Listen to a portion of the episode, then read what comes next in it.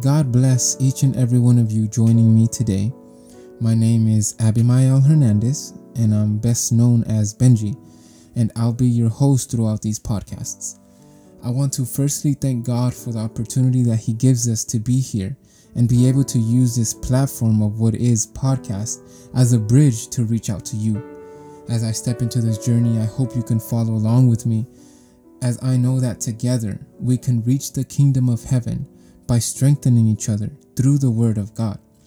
We have received God's Word in order to firstly know who God is, secondly, know what His plan is for our lives, and thirdly, how we can reach them.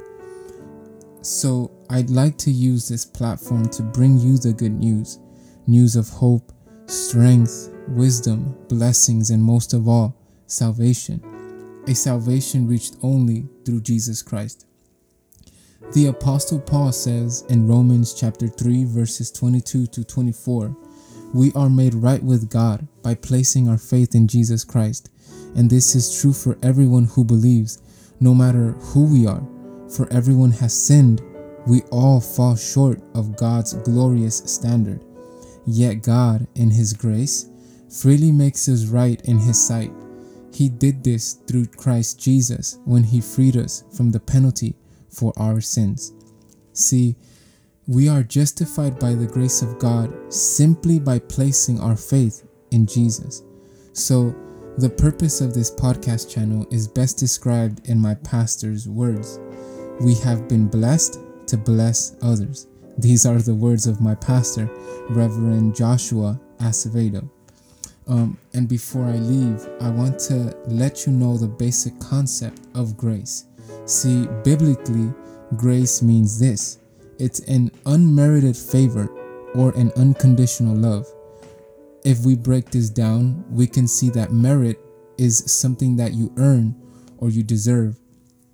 Favor is having the approval, the support, or it's a liking for someone or something. And unconditional means that it's not subject to any condition, it's unconditional. What is this unconditional and unmerited love, though? The answer to this question is quite simple. Jesus Christ dying for our sins on the cross is this unconditional and unmerited love that we have received. John chapter 3 verses 16 through 18 writes this, For this is how God loved the world. He gave his one and only son so that everyone who believes in him will not perish but have eternal life. God sent his Son into the world, not to judge the world, but to save the world through him. There is no judgment against anyone who believes in him, but anyone who does not believe in him has already been judged for not believing in God's one and only Son. Now, the question is, what do I have to do to receive this gift or to receive salvation? Well, the first thing that we have to do is repent from our sins. The second thing that we must do is accept Jesus as our Christ and as our Savior. And thirdly, we got to live for God. What's next after these three steps?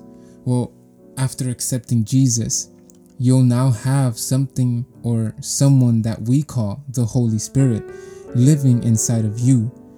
The Holy Spirit will show you God's heart he will show you the purpose uh, of God in your life, and He will also fill you with grace, which is God's favor in your life. The most common story of God's grace is the story of Joseph, a teenager who was sold by his own brothers and ended up in the land of Egypt. During his years in Egypt, God's favor or grace was with him, and everything that Joseph did prospered until one day, at the age of 30, he became the governor of all of Egypt. Joseph had the grace of God in his life and it caused everything that he did to prosper. So, in essence, this is the basic concept of grace. And so I end by saying this Thank you for tuning in and welcome to Grace Filled.